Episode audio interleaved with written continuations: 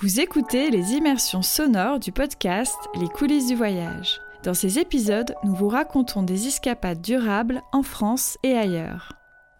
Aujourd'hui, c'est Sébastien qui vous emmène en voyage avec lui à Formentera dans l'archipel des Baléares. Grâce à des guides passionnés, il a tracé un itinéraire hors des sentiers battus et découvert le visage nature et authentique de l'île.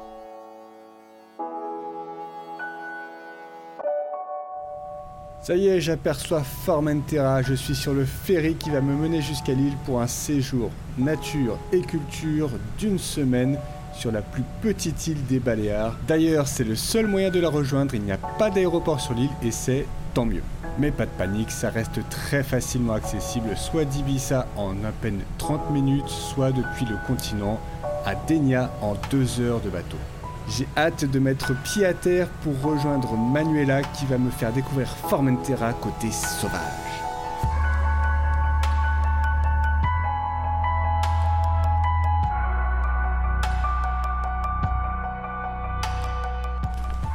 bonjour Manuela, merci de m'accueillir.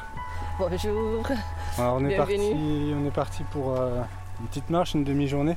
Dis-moi, c'est quoi le programme Oui, alors euh, notre programme, c'est de faire une jolie promenade autour du le lac de Stanipudent pour voir des oiseaux et la nature euh, très sauvage de notre île.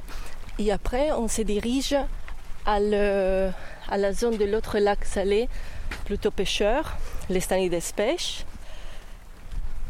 pour finir dans l'immensité de, de, la mer, euh, dans un côté très peu trafiqué pour le tourisme. J'espère que vous pouvez profiter bien aussi d'un joli bain avec moi.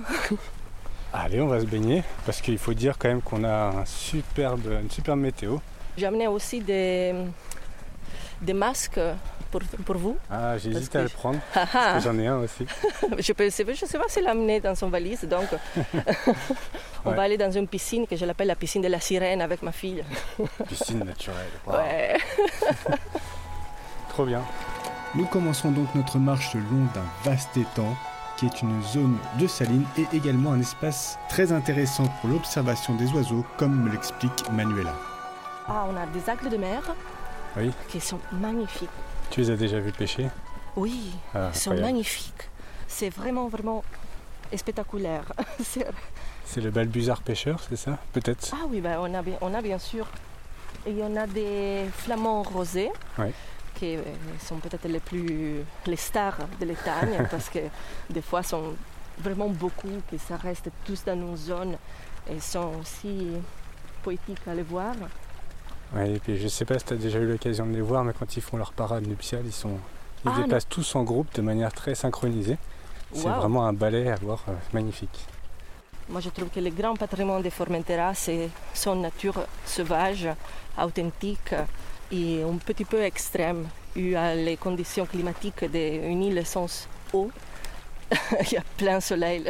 J'imagine que la vie ici ne devait pas être euh, très facile il y a quelques temps de ça.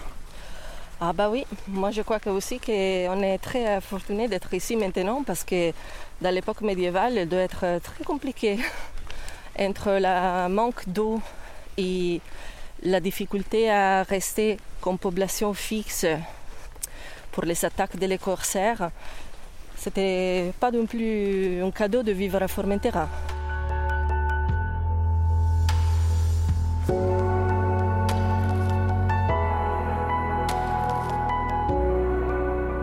voilà, on est arrivé à la fameuse petite piscine naturelle de la Sirène et le paysage est absolument magnifique.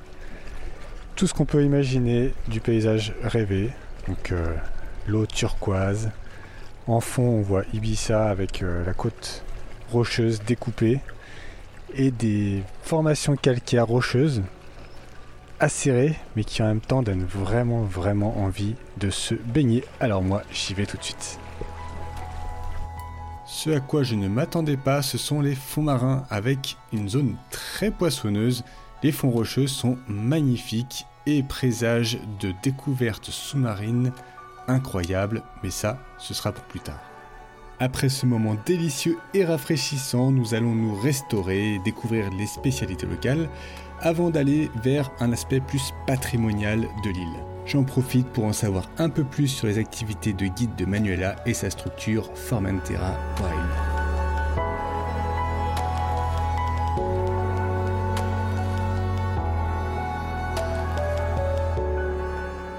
Ah bah c'est un rêve.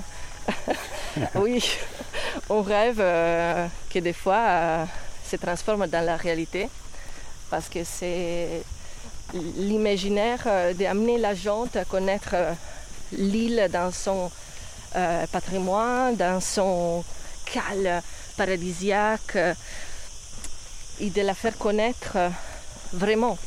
C'est un peu l'autre face de Formentera, la face moins glamour, moins beach club, la face nature, tourisme actif et sportif, curieuse d'aller jusqu'un petit peu plus loin de où va tout le monde pour découvrir des endroits euh, nouveaux et sans trop de monde, de pouvoir profiter intégralement, sauvagement aussi. C'est wild. Ouais, sauvagement. Ouais. On va faire du Formentera sauvage. bah moi je, pense que je suis tombé sur la bonne personne pour me faire découvrir l'île parce que c'est exactement la philosophie qu'on a dans tous nos voyages. Donc merci. Merci à vous. Et donc là on se dirige vers une euh, tour. Euh, Qu'est-ce que c'est comme tour? C'est la tour des spies des Catalans, une des quatre tours de vigilance qui s'est édifiée dans le siècle euh, 18e pour protéger les côtes de l'île de l'invasion corsaire. Et là, ça sort d'entre les pins, Ah yes. oui, Ah, ça sort de, la, de la forêt. Très joli. Et l'unique à être visitable des danses, parce que c'était l'unique qui elle a eu une euh, réhabilitation. Merci à l'architecte Maria Castello, originaire de l'île, et qu'on va rencontrer directement à la tour. Quelle chance. Oui, c'est un luxe total. Puedes ver que, podéis ver que la fue mm, Je ne pouvais pas tomber sur un meilleur interlocuteur puisqu'il a œuvré largement à la réhabilitation de cette tour. Et puis surtout, bah, c'est un passionné qui m'a expliqué vraiment dans le moindre détail le pourquoi du comment de ces tours, leur fabrication et leur utilisation. Honnêtement, j'étais plus absorbé par son émotion et par l'étincelle dans ses yeux que les explications en elles-mêmes. C'est toujours des moments précieux que de rencontrer ce genre de personnes.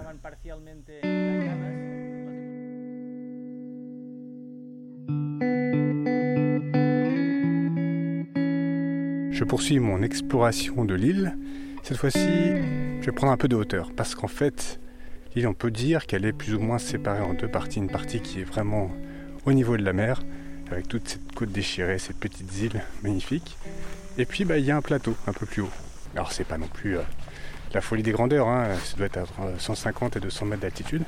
Mais quand même, je pense que ça va me permettre de voir un petit peu une vue d'ensemble de l'île et puis euh, sûrement un beau panorama. D'ailleurs, j'en profite pour vous dire que vous pourrez retrouver sur euh, le site de l'Office du tourisme de Formentera l'ensemble des, des routes, des sentiers de randonnée, que ce soit pédestre ou à vélo. C'est quand même le moyen idéal de découvrir l'île. Avec les tracés GPS, tout ça, donc il y a tout ce qu'il faut. Et puis en général, c'est quand même des, randonnées accessibles. C'est pas des grosses distances, c'est pas des gros dénivelés, donc euh, même si vous n'êtes pas un acharné de la rando, vous pourrez sans problème trouver votre bonheur.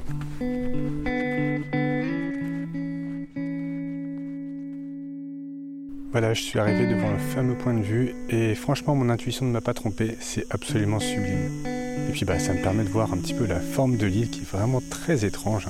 C'est comme si elle avait été étirée aux quatre coins avec une languette au milieu assez raccourcie.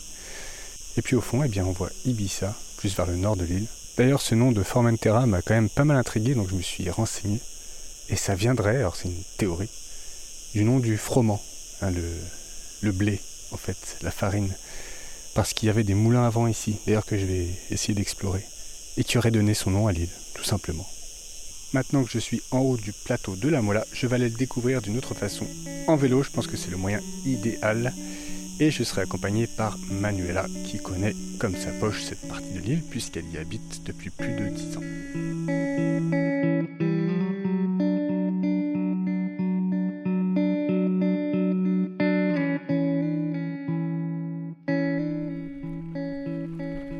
D'enfourcher nos, nos bécanes. Mais en fait, on est sur le plateau et le plateau, il a l'air assez, assez plat, comme son nom l'indique. On est à pont plus haut de l'île, c'est la Mola. L'altiplan de la Mola, c'est plein de surprises, plein de nature, euh, des choses à voir. On ferait un joli tour. euh, On passerait pour euh, le phare. On passerait aussi pour une jolie cove à découvrir. Ah. Quantité, quantité de camps euh, mieux de la falaise, des vignes ou moulins de 1700. Et après, à voir. Eh ben, un super programme, c'est parti. Bon, je fais quelque chose qu'il faudrait normalement absolument pas faire, c'est-à-dire euh, rouler avec une seule main et un enregistreur dans l'autre.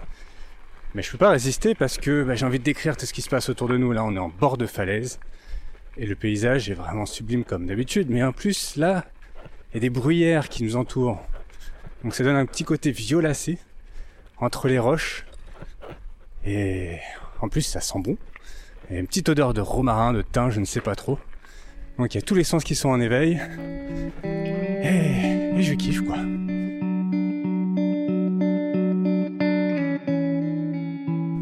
Alors là, Manuela m'a fait descendre par un endroit absolument improbable. Un petit chemin à flanc de falaise au milieu de nulle part. On arrive dans une sorte de grotte. Et le projet, c'était de faire une discothèque ici. Oui, c'était un projet visionnaire, euh, utopique. Visionnaire ou complètement absurde. taré en fait. Oui. Parce que pour vous situer, en fait, on a une grotte là, et en face, bah, c'est le vide. Donc- Le, euh, magnifique vie. C'est magnifique, c'est absolument splendide. Mais moi, j'imagine quand même les personnes qui sortent de la discothèque. Ah bah elles vont tomber de bas. Ah euh, bah, oui.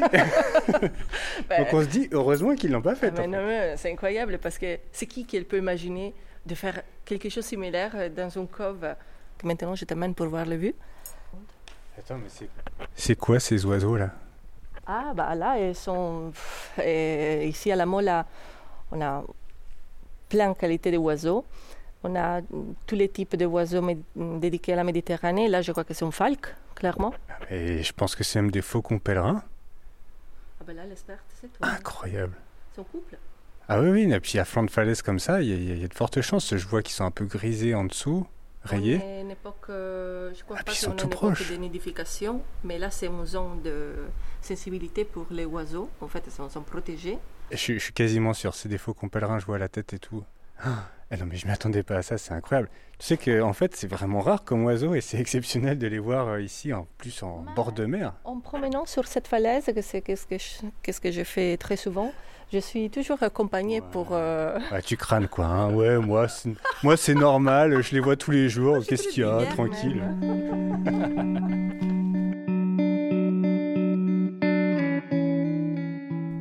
Après ce moment insolite, nous reprenons nos vélos vers l'intérieur des terres où nous découvrons bientôt un moulin superbement restauré du XVIIe siècle que nous nous empressons d'aller visiter avec la gardienne des lieux.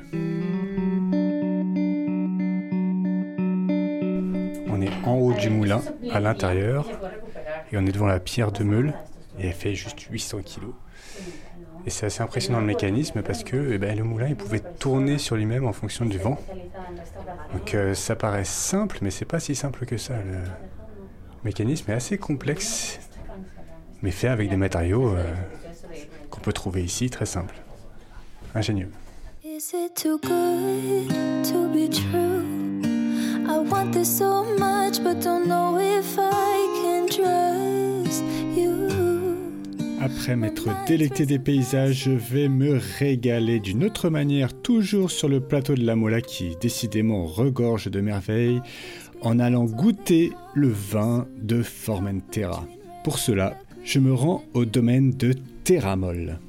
Second and fourth week, we do the red grapes here, and then the first week of September, we do the Moscatel. And we leave the Moscatel a bit longer to make it sweeter and ripen more. Nous commençons par une belle balade au milieu des vignes dans un superbe domaine en découvrant les différents cépages de l'île, les spécificités du terroir avant de goûter. Bien, je déguste mon premier verre. Un petit verre euh, vin blanc sympathique, légèrement acide mais pas trop, et qui a la couleur euh, de Formentera. Une euh, couleur jaune, pâle, assez transparente et translucide. Oh, je sens clairement la banane. I can smell banane. Yeah, yes. It's very, for me, the banana is very, yeah, Mm, perfect. very, very strong banana.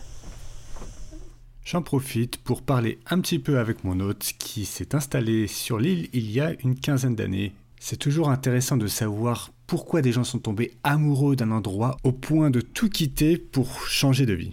J'adore la- l'île par- par- parce que chaque mois, c'est un peu, l'ambiance est un peu différente. Ah oui. Donc, je, je dis à mes, mes, mes, mes, mes, mes fils, mes children, j'aime Arabril. Oh, j'aime, hein. non, non, non, je préfère, je préfère Juin. Ah non, non, roulez, mais, pour bien. moi, que- chaque mois, Chaque a une- mois, c'est euh, il y a autre, il y a autre chose qui, qui m'écarte. Ah, génial. You never tell me that I owe you. Don't you need to refuel? The safety Il est temps pour moi de quitter le plateau de la Mola et de me tourner un peu plus vers un élément qui est omniprésent, évident à Formentera, c'est la mer. Je n'en ai pas parlé jusqu'ici parce que je voulais un peu sortir des clichés, mais pour autant il serait complètement idiot de ne pas aller profiter de cette merveille qu'est la Méditerranée autour des Baléares. À commencer par les fonds marins, j'ai une chance extraordinaire, je vais aller plonger dans un endroit qui est a priori l'un des plus beaux spots de plongée de Méditerranée.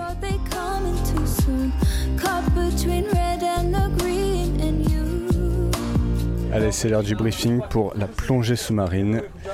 Bon, il y a toujours un petit peu de stress, mais je suis prêt. Tú compensa, compensa, compensa. Nos sentamos en el fondo, sigue compensando y luego. ok. Après le briefing, direction le bateau où nous embarquons pour quelques minutes seulement de navigation avant d'aller plonger dans l'eau encore délicieusement douce à cette période de l'année en fin septembre. Et là, je découvre des fonds marins absolument sublimes. Devant moi se dessine une arche en roche naturelle de toute beauté. Je passe en dessous tranquillement, me laissant porter par le courant. Mais ce n'est pas tout. Je découvre une faune absolument extraordinaire. Je ne m'attendais pas du tout à voir une telle variété. Une murène, une pieuvre, un mérou, des poissons multicolores dans tous les sens. Une plongée absolument fantastique.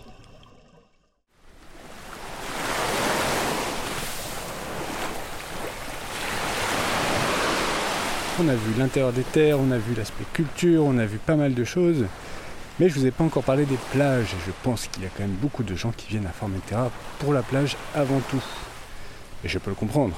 Mais moi j'ai envie de voir les plages telles qu'elles sont vraiment. Est-ce que c'est bondé? Est-ce que c'est des belles plages ou pas?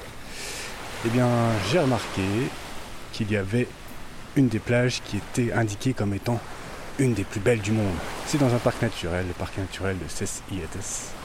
Donc eh bien on va aller voir ça.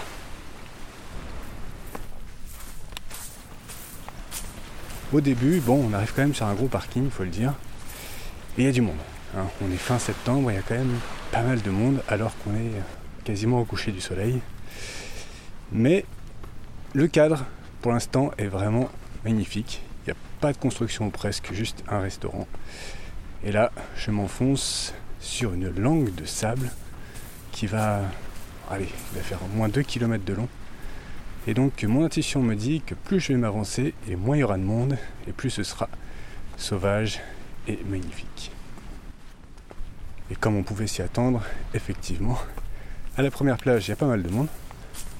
Un peu de musique, quelques drones, alors que c'est interdit. Les bruits de bateaux, bon, c'est un petit peu bruyant. Mais là, deuxième plage, déjà beaucoup moins de monde. Et puis bah, je continue. Et là, quasiment plus personne. Le calme, très peu de bateaux. Et là, on arrive euh, sur une plage vraiment nature, comme je les aime. Juste le bruit des vagues, le bruit des pieds qui vont dans le sable fin, le bonheur.